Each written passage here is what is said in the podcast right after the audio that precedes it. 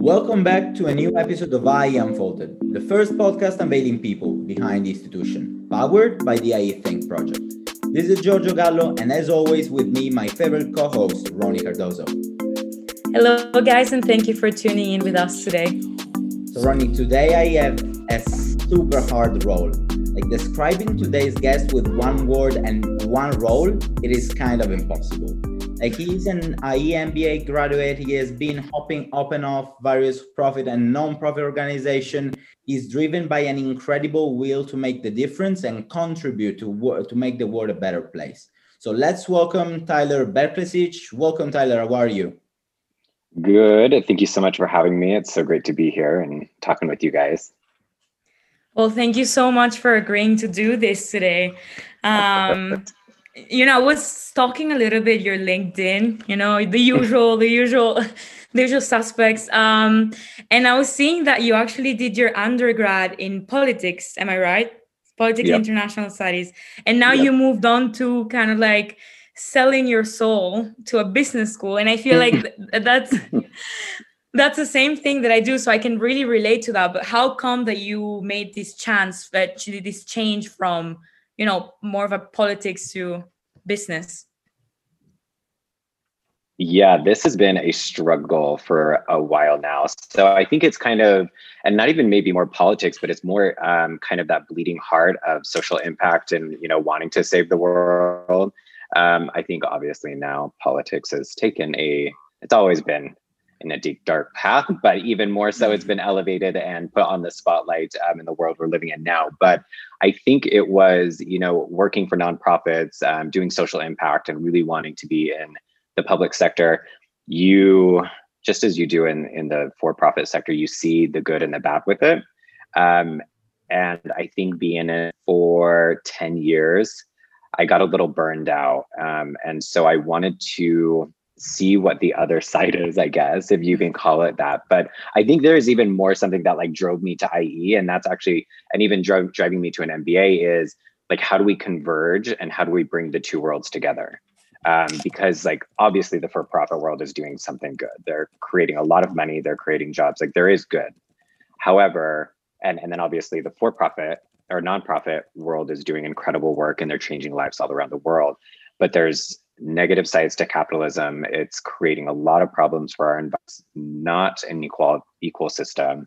And then for pro- or non for profit is not fixing the problems fast enough and we're still kind of in this so how do we combine the goods of both of them um, and i think that's kind of what drove me so i mean it's maybe trying to find the hope in humanity on both sides and maybe tying them together no, I, I agree with you. Like that's that's something that I also experienced as well working in international organizations. I was like, I feel like, you know, the purpose is there, the will is there, but the execution, you need some business people to execute this. Otherwise, you're not gonna get it.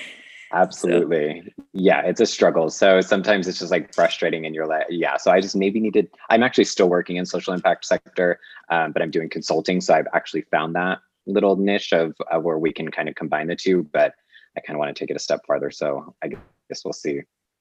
But that's why we are here, and that's why business schools like are there. So, mm-hmm. and you've done like incredible things. You are an example for a lot of people, including our dear friend Fabian. Uh, hi, Fabian, if you're listening to that. Hi, Fabi. You work for incredible organization, but how this this whole journey started? Um, that's also a tough one. I mean, I think life, like, I mean, we can all say we we've experienced things, we've all been through things that we've all motivated by our experiences, who we are, external, internal. Um, I think, you know, and as cheesy as this sounds, like I think I I come from a very religious background. Um, and I did not fit that mold. And I was an outsider, and I, I was the exact opposite of what they wanted to me. I'm a part of the LGBT um, community and you know that was the worst thing that you could be to them and so i think being isolated ostracized um, and feeling that way it really lit the fire to never want people to feel that way you know and so i think that's like my personal experience. It's not a sob story. It just is that was my life and i had to grow up with it. And it, thankfully i had the family and a community that supported me to get me out of it and to get me through the dark times and to see that you know there is still a lot of like there's still a lot of good and you can do that. And so and i also realized we don't choose the lives we live or or i guess experience. And, and what i mean by that is i didn't choose to be gay but all of a sudden this society put so much pressure and a rhetoric on me. And then i started realizing well people really don't choose to be poor. People don't choose to experience homelessness. People don't choose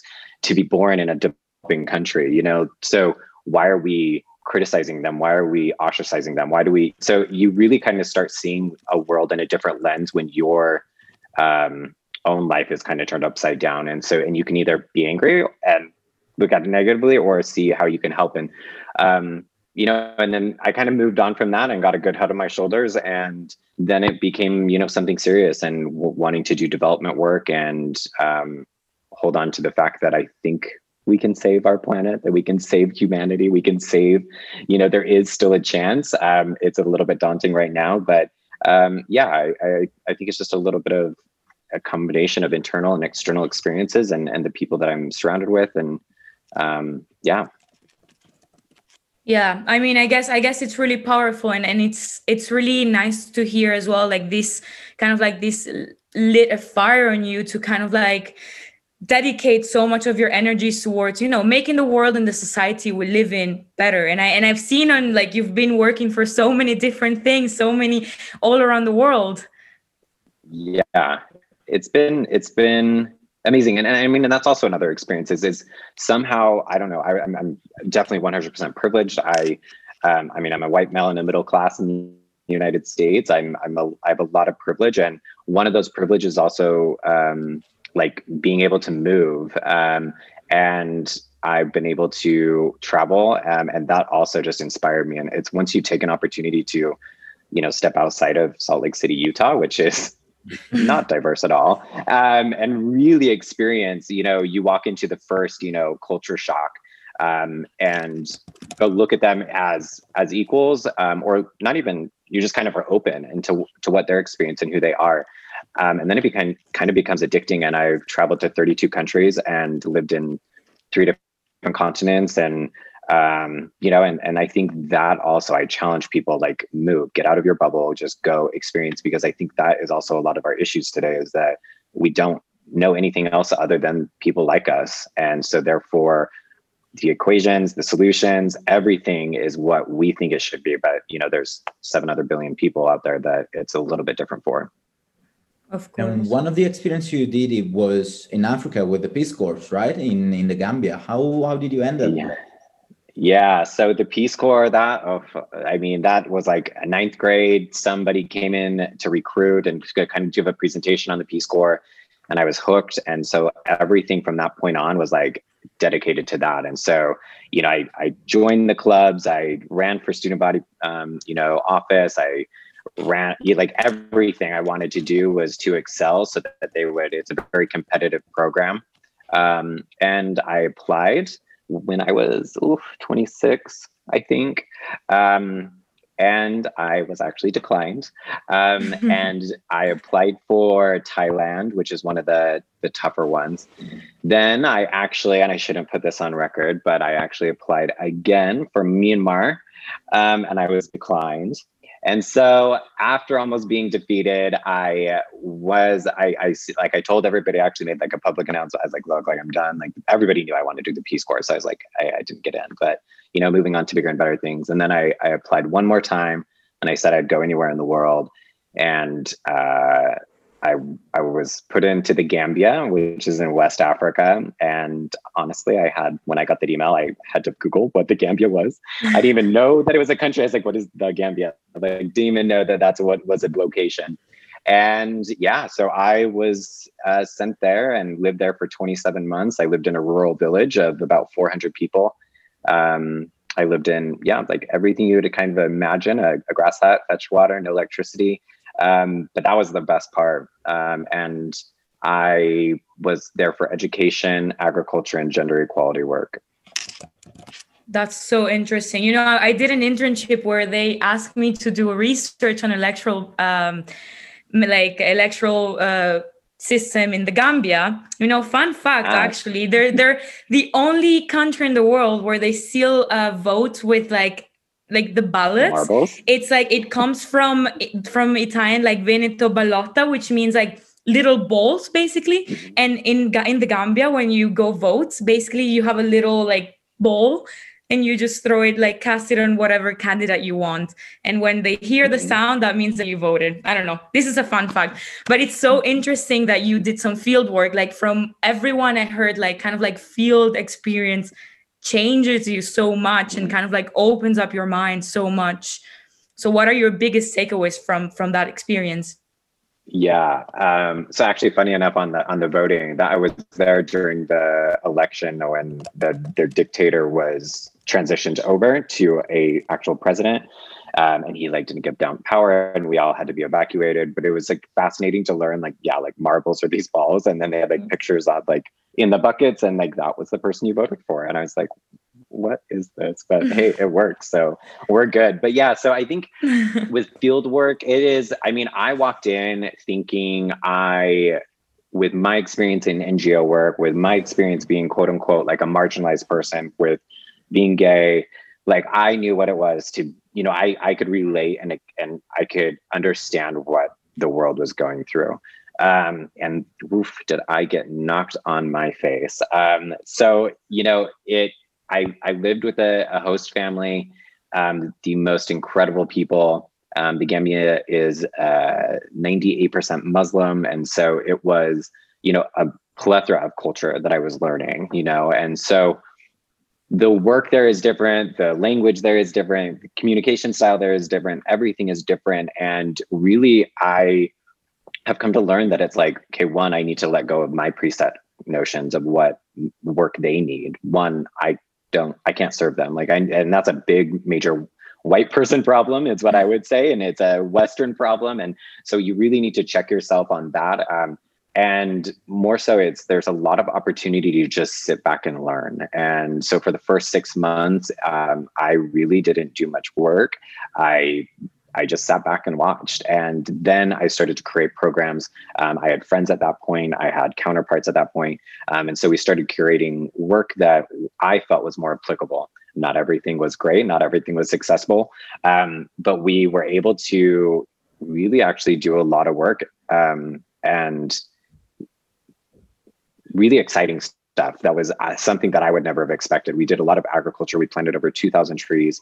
Um, we created tree nurseries we expanded their garden beds by um, i think 60 to 70 beds um, we tra- created a women's program um, that we taught we brought them every week to learn about gardening skills and then i always i'm like a really big liberal so i like would throw in like a sex education class or a gender equality class because they were like away from their husbands. So i had like a moment to talk with them without them like causing any issues. Um, so yeah no i mean like i think field work if done appropriately and correctly is great because there's those mission and like trips that are a week or two and really that's just can actually do more harm than good. So it's actually you know like if you're doing it correctly and good you can create impact but honestly like it's going to change you more than anything. It sounds like you've like really created the impact you were going uh, for. And talking about the language i've heard like there are some rumors telling you've even learned the local language after almost two years there. Are those true? No. My language skills are trash. Um so even here in spain. But yeah no i i mean i was able to get by. Um so i was with the wolof family um, which is one of the seven major tribes in the Gambia, um, and they did speak Wolof. Um, so I spoke enough to get by, but I mean, compared to other volunteers, um, and especially the worst was like my boyfriend that was also another Peace Corps volunteer. When we met up, like and he spoke perfect Pular, which is another tribal language. It made me look like a fool, and it was embarrassing. but you know, I just sing and dance, make jokes, and everybody's happy. Yeah, I can't relate. It's more or less the same thing I do here in Spain. So I got yeah, you. but after almost like seven years working and volunteering, uh, bit as we were saying before, hopping on and off. Like last year, you decided to move like here in Madrid for the MBA. And what brought you here? Like you've studied in the US, but you picked Europe for your MBA. So why IE and like why Madrid? Yeah, so that actually goes back to a very romantic setting of I was, you know, on a cliff in the Gambia. We were at a very nice resort because we, uh, some of us volunteers had just kind of, we needed a break. So we, you would usually kind of book ourselves into a lodge maybe like once every two months, like just for a night and like spend um, our extra money if we ever had any. Um, and I was with a friend. She was in a different cohort than I was, but she was talking. We were talking about our future. My time was wrapping up, and she was like, "Ah, well, I'm looking at a school IE. They have a social impact program incorporated in their MBA."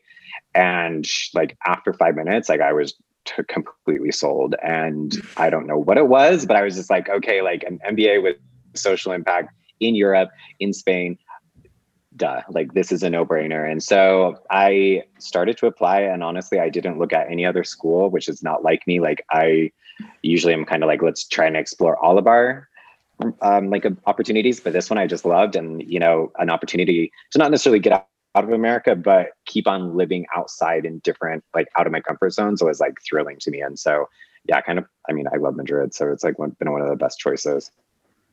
Absolutely. And I mean you get everything, everything. The the nightlife, Seriously. I mean not not anymore, but the food, beautiful everything. people. yes. Um it really so is like everything. I know, right? The the full experience. But what's your biggest suggestion to someone that's potentially gonna pick IE for its like for a student doing it like their MBA? I think I think this is, I mean, everywhere you go in life. So this is kind of like going to be generic, boring advice, but it's like you're going to make whatever you want of it. Like whatever effort you put into it, like is what's going to come out. And I mean, I look back on and I'm like, oof, like I should have maybe have done this or this program or maybe this instead of like been a little tired on a Saturday morning or a Sunday morning, you know, mm-hmm. um, because I was spending my time doing other things.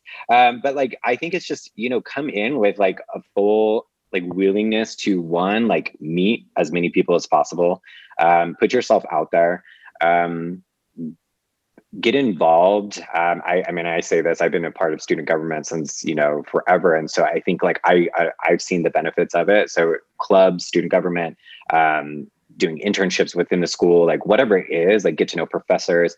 Um, this is a really great networking opportunity. Get to know people outside of Madrid. Uh, that's probably my biggest thing. I'm such a brat. I get out of Salamanca, enjoy Madrid. Like there, I've lived in Centro Oof. the whole time, um, and so I'm, you know, La Latina, Malasaña, Chueca. Like get out and enjoy. There's so many bars, so many people. IE is incredible to making friends, like absolutely some of the best people I've ever met, but also highlight that and complement that experience with meeting, you know, other people outside. And, and that could be expats, that could be Spaniards, that could be anybody, but like just really make sure you're you're taking full advantage of this city because it's yeah, incredible. It has so much to offer. Yeah. And you're also an incredible player in the IE community, being president of the LGBT Out and Allies Club, the Net Impact Club, what what pushed you and drove you with this whole like IE club world and what's your biggest takeaway from that? Um, I think that's a little bit of who I am, just trying to get involved. I think it's a great way to meet people. Um, you have an opportunity to kind of leave a legacy in a way as well.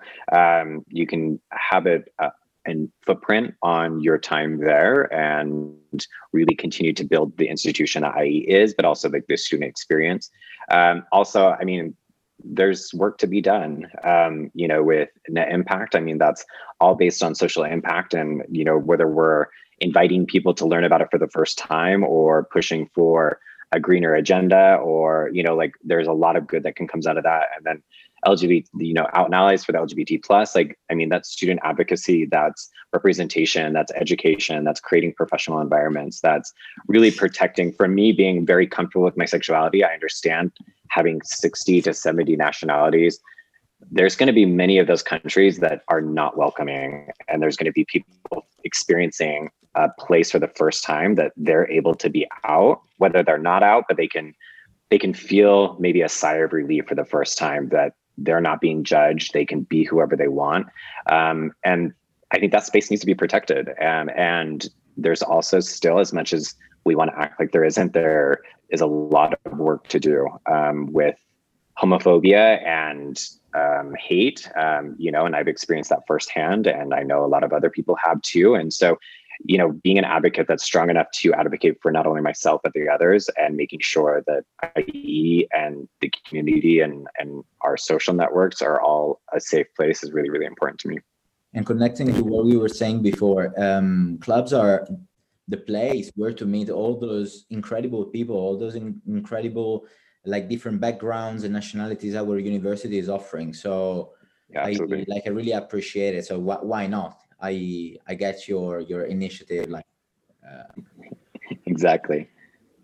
But now let's move on to let's talk a little bit more about your experience on the LGBT Out and Allies Club, which Fabi has been telling me a lot about. So we know that you guys organized the LGBT at Work event back in July. So mm-hmm. how was that experience? How was how was also the initiative with like uh, you know a lot of a lot of companies are now making more and more efforts to towards having diversity policies and all of that. So can you give us some insight? Yeah. So I'll I'll, I'll make it a happy story because it mm-hmm. was so LGBT plus at work is an annual conference that's been going on for 14 years, and it is a in-person event usually one night and it's usually the the night or the week of when Madrid Pride is.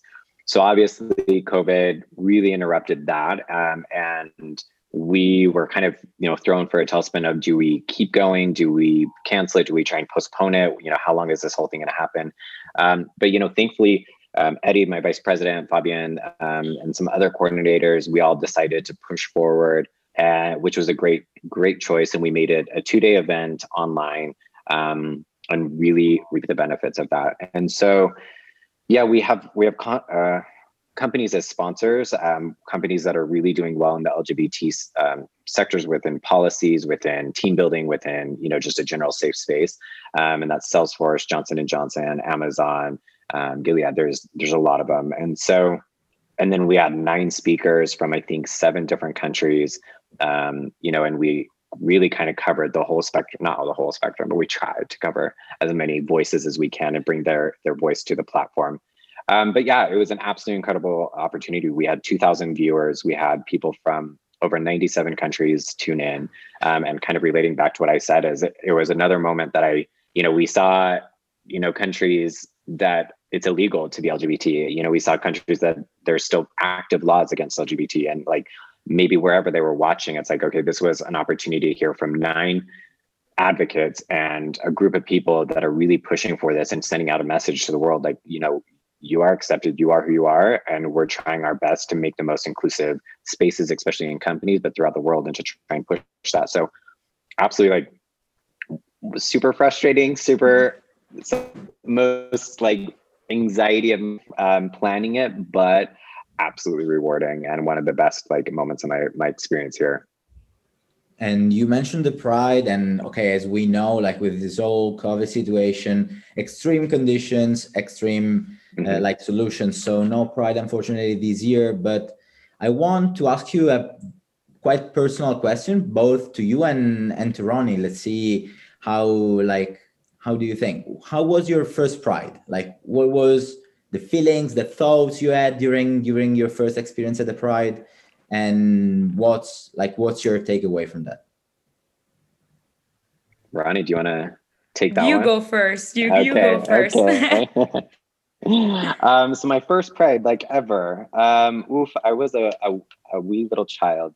Um i think i was 18 or 19 i think i snuck out of you know i lied to my parents and i kind of came up with a story um, i think i was out at the time. Um, i think i had a boyfriend at the time. So i think we went but oof, coming from a very religious mormon background that's only like ooh, no you know and then all of a sudden you're seeing like a whole spectrum of people and a spectrum of attire spectrum of like dress and expression and love. I'm like you know like to be honest like straight up i was like shocked. I was like what is this? Oh my gosh like you know and but then you're like okay this is like just life like this is and and then all of a sudden you're just like felt welcome and it's just like at ease. And so I remember it being very overwhelming, but then like being, you know, like the best time. I actually remember it. Like, yeah, I remember it vividly and um, so great. My mother's amazing. She came with me like the second and third time that I went, and so and that was also fun to see her reaction because then I was like totally chill, and then I'm seeing her go through all the emotions of like, wait a minute. Um, but yeah, no, it absolutely like is amazing, and I cannot wait to experience Madrid's Pride next year. Oh my god, don't get me started. I, I I came with a purpose and they canceled it I and know. I'm like I, I I feel scammed. I feel betrayed. I want my but money my back, Spain. literally especially because I heard Madrid's Pride is amazing apparently. Like One it's the the best in biggest, yeah. Europe. Yeah. But my Mhm. first Pride was actually was quite like casual, as in like we didn't know there was gonna be Pride. Like it was in Lisbon, very random. We didn't know there was gonna be Pride the next day. And then we saw all the all the manifestos and, and they were all in portuguese. So we're like kind of like unsure whether that was pride or not. And we just went and i guess first first thing is shock because you want to be as extra as everyone else. We were not prepared. We were just there with our like basic outfits and people were there just doing the most you know? And you're like damn i should have prepared better. But um for me it was a very emotional experience. I i, I felt like crying the whole time. I felt so happy you know it's just like such a place of love and inclusion and it's like you can be whoever you want and then that to me that was so powerful i was i was really emotional throughout the whole experience but Absolutely. um giorgio I think I have you all of been us. to Pride? have you been to pride giorgio Yes, luckily, like I come from a very like open-minded family in in that sense, and I was like 16 when when my parents first brought me to to the Pride in Palermo, my my hometown, and actually when they organized the Pride, it was this big scandal saying, "Oh wow, now like our children will be uh, would be influenced by that," but in reality, like it was it like it was incredible. It was literally seeing people genuinely happy of being able to be free to express themselves and like to show their, their their love not only for for the other person but for themselves. So uh, i i really i really liked it. I enjoyed it. And from that moment when i have the opportunity to to attend one even though i've i'm not part of the of the community i like i enjoy with with with my friends because it's it's a moment during which they are generally like happy and like involved and feel part of of something real Next year, 2021, we'll uh we'll all meet in Madrid and we'll go forward. we'll go have four or five days of it. our outfit needs to make up for this year like Oh, absolutely. I'll start But- putting money away each month. Yeah to buy like a full on like situation Yeah, you, you need to help me with that like i, I, I need serious help on Oh, that we'll make you pretty. Don't worry. don't worry we didn't have any doubt like yeah. but um you know as allies i think it's really important to you know get involved get the conversation going support the lgbt community so how do you think us like allies can get involved also through the clubs and everything towards like helping and supporting the lgbt community Yeah, I think in general, like, I mean, allyship is tricky. Um, and something that I've learned through my own allyship um, is one, it's on you. Um, and that kind of is a is a harsh, blunt statement, but it's on you to do the education, to do the learning. There is this thing called Google. Um, you know, type in how to be an ally to X group, and you will have a bunch of resources at your hands. Um, and it's difficult and it's a process, and you probably think that you're a much better ally than you are.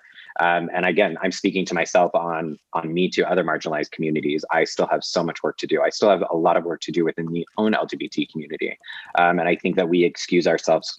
Um, gay men excuse themselves a lot for not needing to learn about the trans community or a black trans woman or what it is to be bi or what it is to be asexual. Like we we excuse ourselves because we feel like we already know but it's not true. So i think allyship again is is educating yourself and starting with you and really humbling yourself to say hey i don't know it but i'm going to learn and i'm going to um, learn first not by relying on somebody else. Um, and then and, and why i say that is because it's really exhausting being a marginalized person. Um, and that's not a, a, pity on me. It's just, it's exhausting to, as you know, Ronnie, like to be a woman, it's exhausting to be a person of color in society. It's exhausting to, you know, like, it's exhausting. And so to have people have, you know, them rely on you to kind of educate them, um, it happens and it's fine but you just kind of have to understand that you probably are the, the sixth seventh eighth 20th person that week to try and do something. So sometimes it's just like hey i just want to live my life let's just enjoy. Um, second like it's it's more about actions than talk. I think talk is super great but you know it's how you show up. Um, i think in ie it's uh, kind of goes back to high school a little bit. It's it's nerve wracking to stand up to somebody that is well liked if they are saying sexist, homophobic, or racist comments. Um, but are you going to be brave enough? Are you going to have the language to say, "Hey, no"? And this also includes professors. Like professors have said some of the most craziest things that I'm like, wait, did anybody else just catch that? Like, no. Like, and I've already been on my soapbox like 30 minutes. So I was like, okay, I can't keep yelling at everybody. But um, it's, you know, and so it's how do you create the language to be able to have polite dis- discussions of saying like, hey, I, I don't think that was appropriate. Um, maybe this is a better, a better way, or to not say it at all. And so overall, it's it's putting yourself in in the community, in the situations, in the environment, um, while listening and learning and not really having an opinion. Um, and you can develop one. It's a it's a personal journey. And this isn't to say like and i think this is where people get confused. Not all white straight men are bad. It's not that. It's just privilege. And when you understand privilege we all are at a different place in privilege. And so when i enter into a situation in in utah or honestly anywhere like i have a lot of privilege because i can actually de-escalate my gayness, shockingly. Um, and so I can kind of code switch and figure it out. But as a woman or as a person of color, like you can't, you can't hide those things. And so you're automatically going to be at a disadvantage. And so it's more for us to just understand how do we, it's not thinking badly about us and it's not thinking the other groups are thinking badly about us. It's just how do we elevate all these groups to be as equal as we are and to, you know, step up um, and have the opportunities. And so um, yeah, I don't know if that answered your question, um, but those are just a few little tips and tricks that I have tried to do and tried to express to, to others as well.